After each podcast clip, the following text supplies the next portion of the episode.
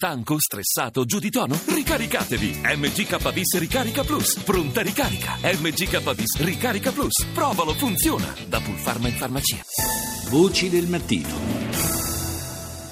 Di nuovo buongiorno da Paolo Salerno, ben ritrovati per questa seconda parte di Voci del Mattino che comincia alle 6.40 minuti e 15 secondi. Nei giorni scorsi, lo ricorderete, eh, aveva fatto un certo eh, scalpore l'allarme lanciato dal procuratore nazionale antimafia e antiterrorismo Franco Roberti sul eh, pericolo di radicalizzazione all'interno dei penitenziari minorili anche in Italia.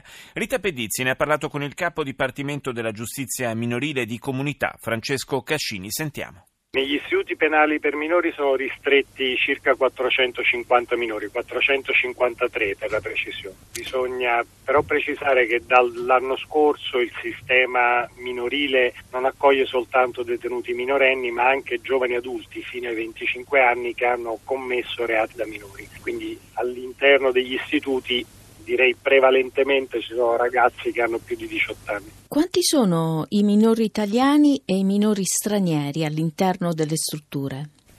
Stranieri sono un po' meno della metà, circa 120 sono gli stranieri che provengono da paesi di fede musulmana. Nei giorni scorsi il procuratore nazionale antimafia e antiterrorismo ha lanciato l'allarme sul rischio radicalizzazione all'interno delle strutture per minori. Ma, guardi, in una situazione complessa come questa sul fronte delle tensioni internazionali del terrorismo è chiaro che ci sono dei rischi. Il sistema minorile è un sistema ampio è probabile che il procuratore si riferisse non soltanto agli istituti penali dove per fortuna i numeri sono molto bassi, ma al sistema nel suo complesso, che è un sistema che gestisce oltre mille tra minori e giovani adulti che sono provenienti da paesi di fede musulmana. È chiaro che rispetto a questi ragazzi esiste un'oggettiva esigenza quantomeno di osservazione della loro crescita, della loro condizione sociale, familiare, economica, culturale.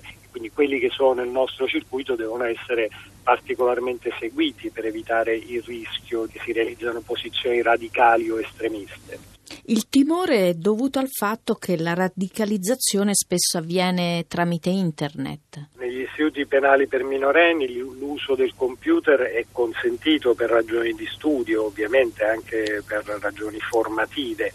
E l'uso di internet è molto raro, avviene, ma avviene sotto stretto controllo degli operatori che lavorano all'interno degli istituti.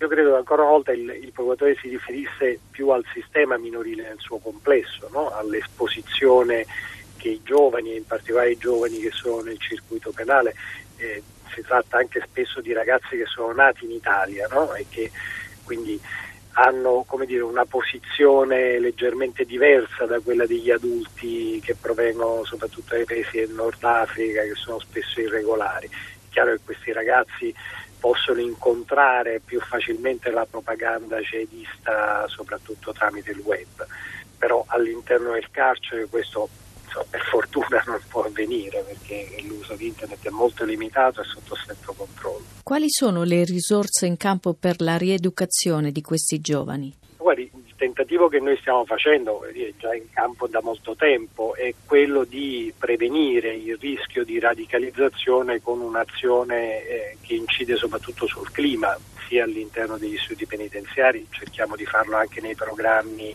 che abbiamo all'esterno. La radicalizzazione è un fenomeno che si realizza soprattutto quando gli utenti, i giovani vedono lo Stato come un nemico, vedono le istituzioni come nemiche il nostro primo tentativo è quello di tendere una mano a questi ragazzi tentando il più possibile di offrirgli dei percorsi di sostegno, soprattutto nella fase in cui queste sono personalità in formazione. Fortunatamente i numeri non molto alti ci permettono di dedicare a questo molto tempo e particolare attenzione. Il nostro impegno è quello di dare sostegno in una fase molto complicata della formazione della personalità ed è ovviamente più complicata per quei ragazzi che hanno una cultura, una religione differente e che sono esposti a sollecitazioni rischiose no? che possono provenire dal web come da organizzazioni esterne nella società. Il primo impegno è quello di creare sia all'interno degli istituti che nei programmi esterni un clima di favore, di sostegno costante, di accompagnamento culturale. Per fare questo ci vorrebbe forse un maggiore accordo con le comunità islamiche esterne, eh, con l'uso dei mediatori culturali, perché non è un'opera semplice quella di affiancare questi ragazzi al loro percorso di crescita.